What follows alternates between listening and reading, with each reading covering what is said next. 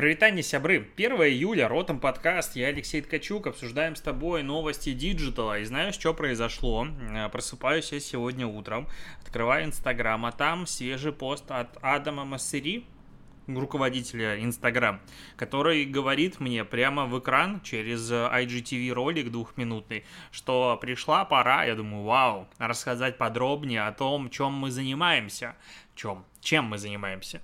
И он, короче, взял и рассказал мне, вот прям через экран, что они занимаются тем, чтобы сделать экономику для создателей контента, а, работают над директом, работают над э, видео, потому что это важно, и работают над э, Якомом и, ну, магазинами.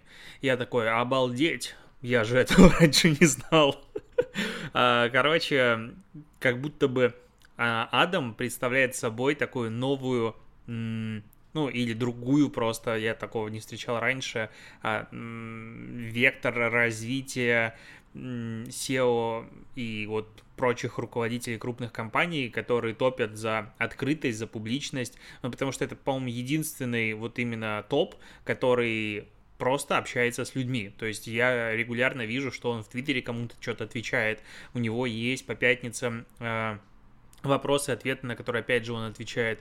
И это так странно, но классно. Он это делает, и респект за это. Хотя ничего нового, конечно же, мы отсюда не узнали. Э, к новостям России. Google не локализовала данные российских пользователей в России, теперь им грозит штраф до 6 миллионов рублей. Ну, не только им, а всем остальным еще, и штрафы эти грозят им постоянно.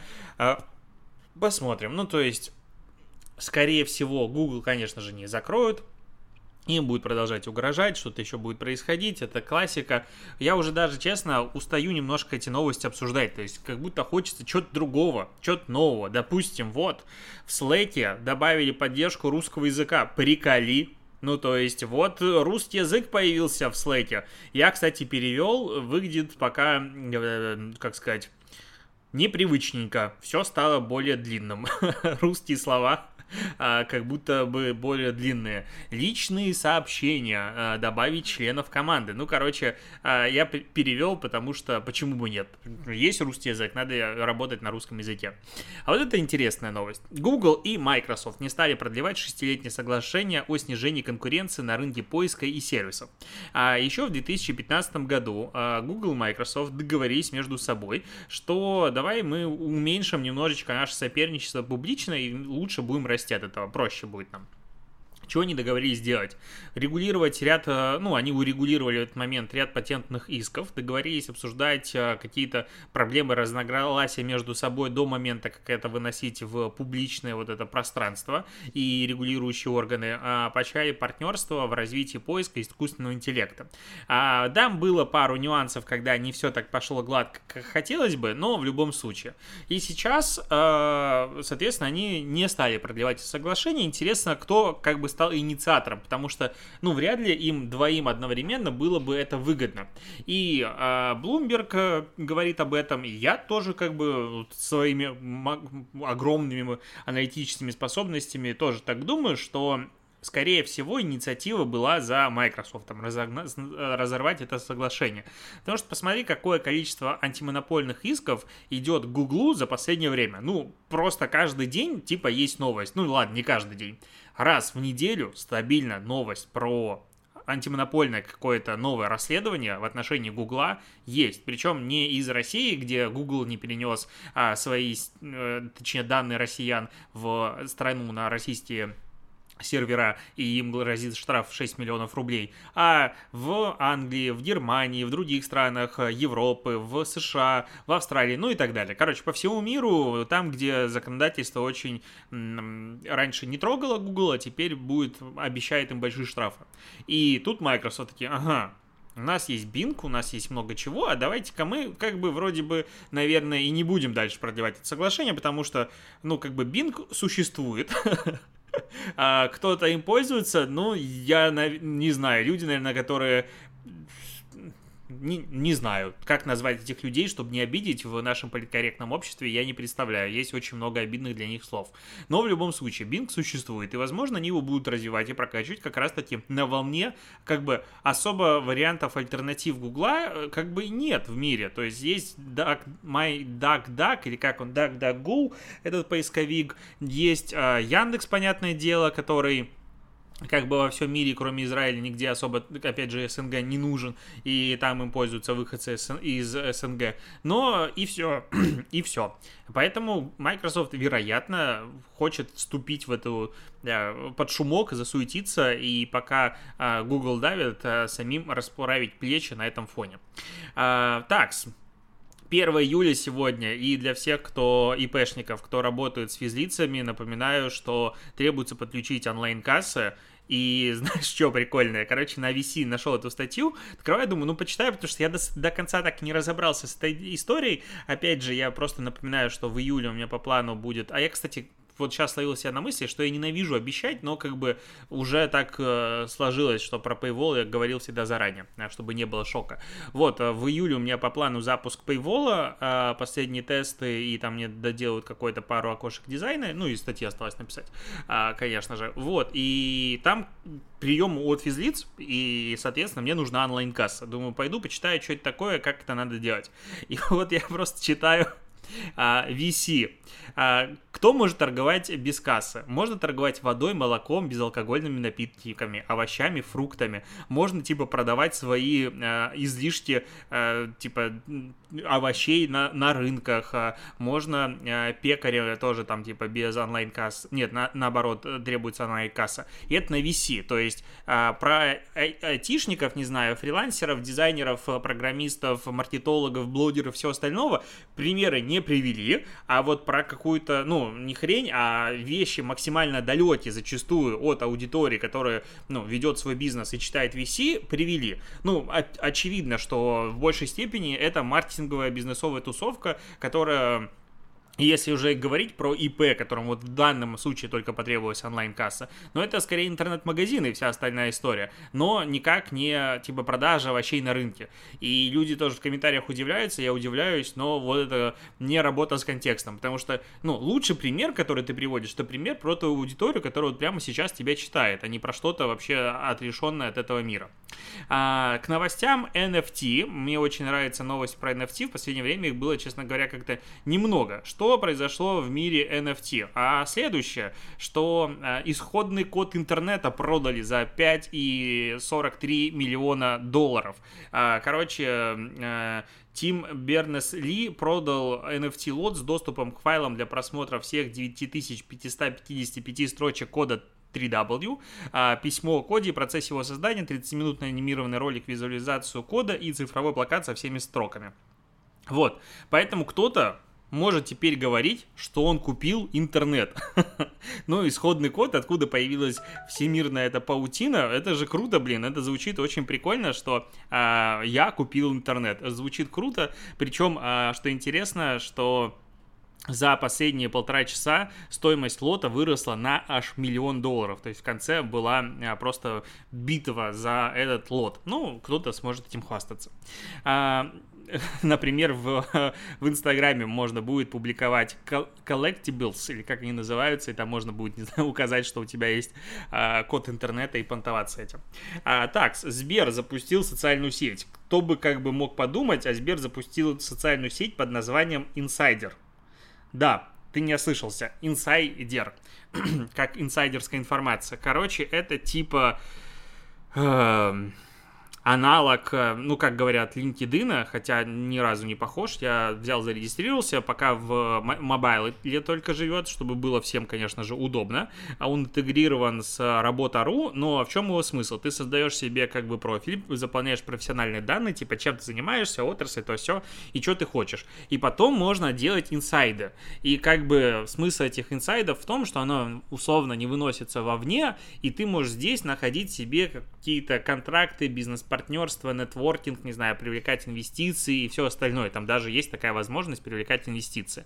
Вот, и Таким образом, люди как бы будут между собой внутри объединяться и ну, ну, нетворкать. Такая, такая идея. Я вот, кстати, подумал, что мы же в Мэйв в принципе, ну, находимся в таком холодном поиске инвестиций, как бы не против, но особо этим не занимались. Надо вот в инсайдере информацию такую разместить и посмотреть, что вообще, ответит ли мне кто-нибудь, отзовется на это. А, к новостям авторского права, потому что владелец бренда, помнишь, такой есть бренд Love Is, а, который публик... эти комиксы в жвачечках все время были, для меня ассоциировалось, но в принципе это же комикс, вот. И это есть голландская компания, э, которая сейчас подала иск к Елене Темниковой. Удивительным образом она попала в наш подкаст на 3 миллиона рублей за незаконное использование этого изображения на обложке сингла и продавали еще и футболки с этим персонажем комиксов. Э, вот как бы там речь о том, что персонаж похож, и песня называется что-то там, как на фантиков Love Is, то есть есть прямая ссылка, и вообще правообладатель говорит, что вы задолбали использовать нашу а, интеллектуальную собственность, как бы у этих комиксов есть автор, и это все кто-то придумал. Но посмотрим, типа, вроде бы футболки эти пропали из продажи, а за то, что на сингле есть эта картинка, им типа ничего не будет. Но в любом случае, Э, количество ну, исков по авторскому праву в России начинает постепенно расти, и э, не только от локальных игроков, но и от международных. Типа, вы используете нашу э, интеллектуальную собственность, ребята, без разрешения, давайте с этим разберемся. На всякий случай, в очередной раз рекомендую не брать ничего того, что тебе не принадлежит, и либо права покупать, либо перерисовывать. Вот. А, ну, делать аналог. Проктор Gamble, а, точнее, в интервью дал главный бренд-директор Проктор Gamble Марк а, Притчард а, дал интервью Блумбергу и рассказал, что они меняют а, свою рекламную стратегию. А на секундочку, Procter Gamble это второй по объему трат денег в мире рекламодатель. 10 миллиардов долларов его прошлогодний рекламный бюджет суммарный был.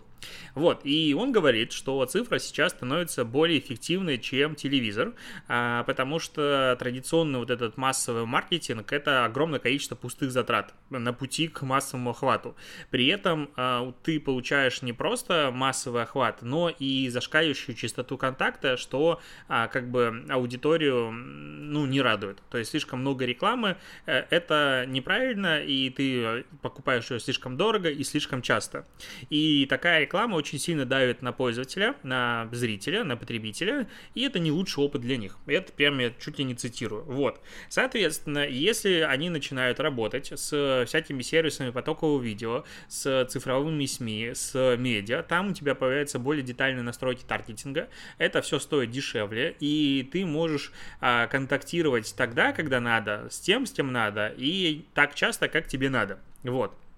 Это типа очень круто. Кроме того, они начинают создавать э, все больше и больше контента, например, обучающего видео. И что интересно, что он говорит о том, что они будут инвестировать не просто вот как бы в интернет какой-то там, а сейчас где-то было написано в видео, цифровые медиа и подкасты. И говорит о том, что роль подкастов в том числе растет, потому что а, такие вот э, интеграции, такие работа со СМИ и подкастами могут передать э, превосходство продуктов гораздо более интересным способом, чем традиционный 30-секундный ролик. Офигеть! Даже Procter Gamble говорит о том, что надо инвестировать в подкасты и надо э, делать подкасты и покупать там рекламу. Вообще восторг. И я с этим полностью, конечно же, согласен в Британии. В Британии британское ведомство, ну а какое еще, э, обязало Google бороться с мошеннической рекламой. И теперь, чтобы разместить объявление, все финансовые службы должны будут пройти проверку личности у Управления по финансовому надзору Великобритании. Ну, почему? Потому что куча а, жалоб, тысячи прилетают о рекламе поддельных компаний в сервисах, и это регулярно. И вот знаешь, что забавно? В ВКонтакте я прям не помню, чтобы какая-то мошенническая схема, что-то еще прям проходили модерацию, либо это какие-то очень редкие отдельные случаи. Когда мы говорим про какой-нибудь Инстаграм, Фейсбук, Google а, рекламу, то там это происходит регулярно. Понятно, что, возможно, масштабы несопоставимы. Ну, блин, серьезно, ребят, как бы, как будто бы вы не несете особой ответственности за то, что рекламируете, и плевать. Но ну, так нельзя, надо контролировать, надо э, смотреть, что ты промишь. Это прям, э, на мой взгляд, очень правильное а, правильное решение. А, интересную новость случайно нашел на э, сайте Розеткет. В московском парке Горького открылась зона отдыха для подписчиков Яндекс Плюса. Приколи.